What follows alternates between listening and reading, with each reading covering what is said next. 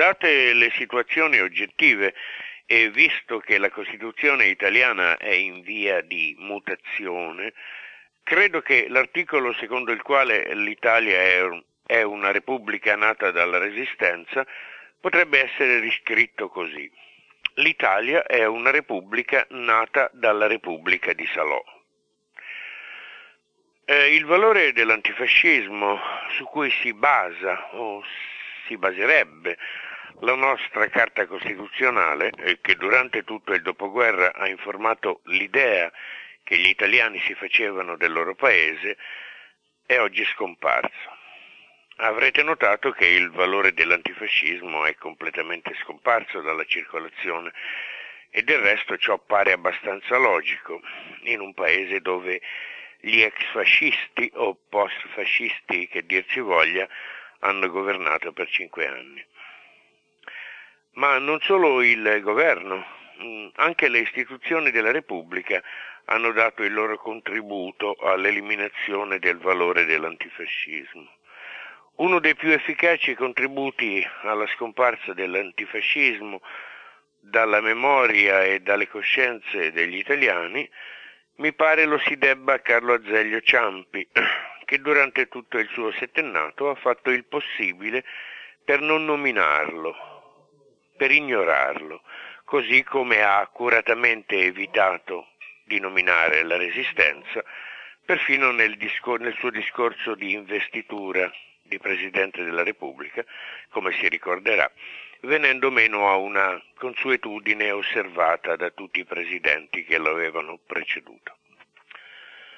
Eh, sull'Italia di oggi, questo organismo geneticamente modificato, ehm, vorrei segnalare un libro estremamente interessante eh, che esce da Feltrinelli nella Universale Economica di Curzio Maltese, giornalista assai noto, intitolato Come ti sei ridotto, modesta proposta di sopravvivenza al declino della nazione.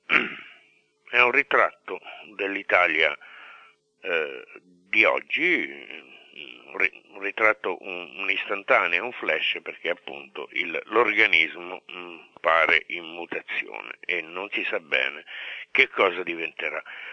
Uh, la prefazione di Giorgio Bocca, vorrei leggerla perché penso che sia un'introduzione che eh, ben eh, esplica, ben introduce a, a, al, a, ai contenuti di tutto il libro. Una domanda percorre questo prezioso saggio di Curzio Maltese. Ma cos'è questo fascismo perenne che torna nella storia italiana? Cos'è questo invincibile gusto del peggio, del falso, del retorico? Perché dopo il periodo esaltante della Resistenza è tornato quello della fiamma e delle croci celtiche? L'unica risposta possibile e parziale è il declino e, dicono, la prossima scomparsa della classe operaia, l'unica capace di farsi classe generale, classe del lavoro e della solidarietà, senza cui diventa difficile e a volte impossibile opporsi ai ritorni neri. Il fascismo di Salò non si era ancora spento nelle sue vergogne e già gli ammalati di fascismo rispuntavano in tutto il bel paese. Forse perché ciò che chiamiamo fascismo risponde al lato debole di tutte le società e di quella italiana in particolare. Forse perché nella nostra storia più antica ci sono stati secoli di imperialismo che negli anni della decadenza si è deteriorato a difesa dei privilegi, al bisogno di inventarsi una gloria che non c'è, un eroismo immaginario. Prendiamo il caso dei mercenari. Che cosa c'è di meno presentabile, di meno patriottico di questo mercenarismo? Vengono arruolati mercenari da qualche grande impresa americana o nostrana che deve essere presente nell'Iraq o in Afghanistan.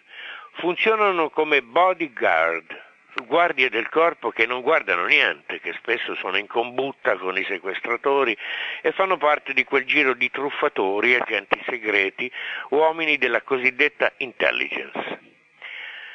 Già dagli anni della Nato, e delle sue trame, l'Italia si è riempita di associazioni, di organizzazioni più o meno segrete che praticano la teoria dello stay behind, stai nascosto, pronto a soffocare le congiure comuniste che non ci sono ma che fa comodo pensare che ci siano.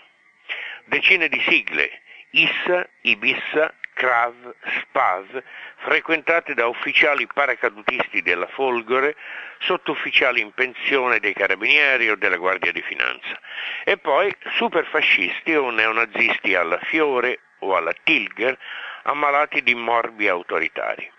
Ma c'è anche il fascismo versipelle dei missini che si comprano la kippah e vanno in processione a Gerusalemme, allievi della scuola strategica israeliana. Questo fascismo visibilissimo ma inafferrabile che in economia liberale, nel costume omofobo, in religione al fianco dell'Opus Dei, ma con anche quel tanto che ci vuole di sindacato e di socialità che riesce a produrre un ministro dell'agricoltura parente di Rauti, ex picchiatore e scalatore dell'Himalaya.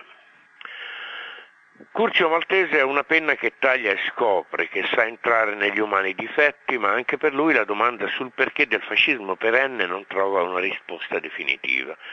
Cosa vogliono questi uomini neri? Vogliono soprattutto la facoltà di inventarsi la storia a loro comodo.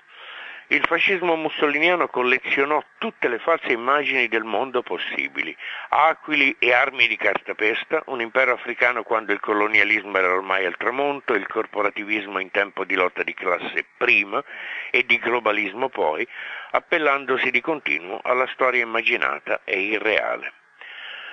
Sì, forse la radice del nostro fascismo perenne è il bisogno di surrogare le nostre qualità civili inesistenti o mediocri e rischiose con la retorica.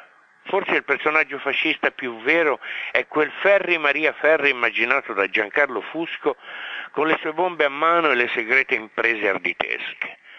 Forse c'è anche un fascismo antropologico, Leo Valiani, che era un anticomunista marxista, mi rimproverò queste tesi del fascismo corporale, nativo, ma io resto convinto che ci sia. Io non ho mai dimenticato le facce dei brigatisti neri, neri dentro e neri in faccia.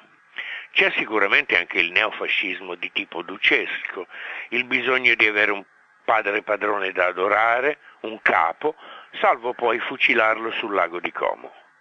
In più con Berlusconi c'è quello che prima di lui non c'era, il monopolio televisivo, la possibilità di manipolare le immagini, di addormentare le coscienze, di usare la lanterna magica che solo i suoi servi dicono politicamente ininfluente, quando politicamente è decisiva creare il super qualunquismo che è il brodo di cultura del fascismo eterno. Ma che stia scritto che dobbiamo godercelo in tutte le stagioni della nostra vita, non è cosa facile da digerire.